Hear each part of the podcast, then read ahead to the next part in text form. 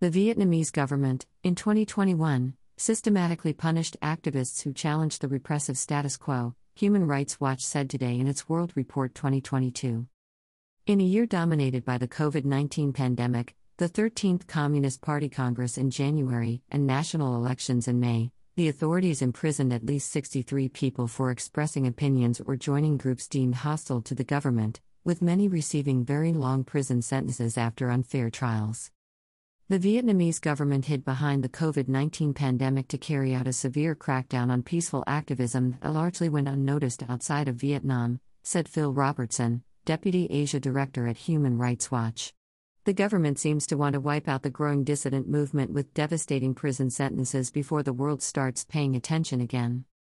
In the 752 page World Report 2022, its 32nd edition, Human Rights Watch reviews human rights practices in nearly 100 countries.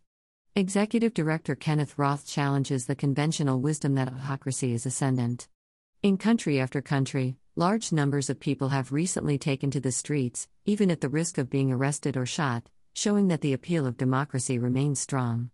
Meanwhile, autocrats are finding it more difficult to manipulate elections in their favor.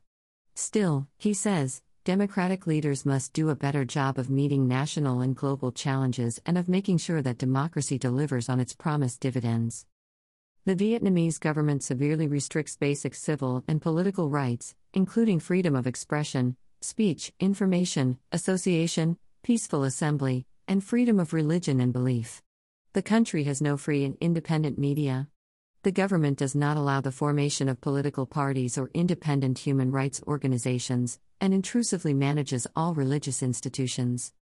People who publicly criticize the government or Communist Party leaders on social media routinely face harassment, intimidation, intrusive surveillance, restrictions on freedom of movement, physical assault, and arrest.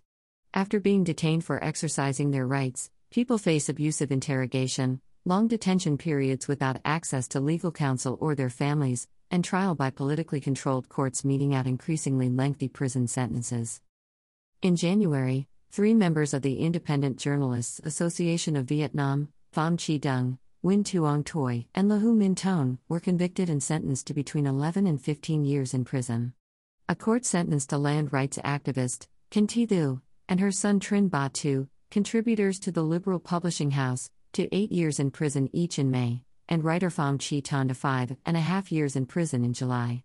In October, a court in Can Tho convicted and sentenced five members of the Clean newspaper, Truong Chau Huu Danh, Doan Kien Giang, Le The Thang, Nguyen Phuoc Trung Bao, and Nguyen Thanh Nha, to between two years and four and a half years in prison.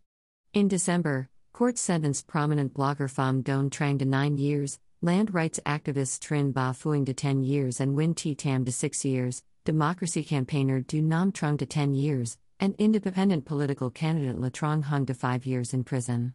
All were charged with propaganda against the state under Article 117, or Article 88, or with abusing the rights to freedom and democracy to infringe upon the interests of the state under Article 331 of the Penal Code.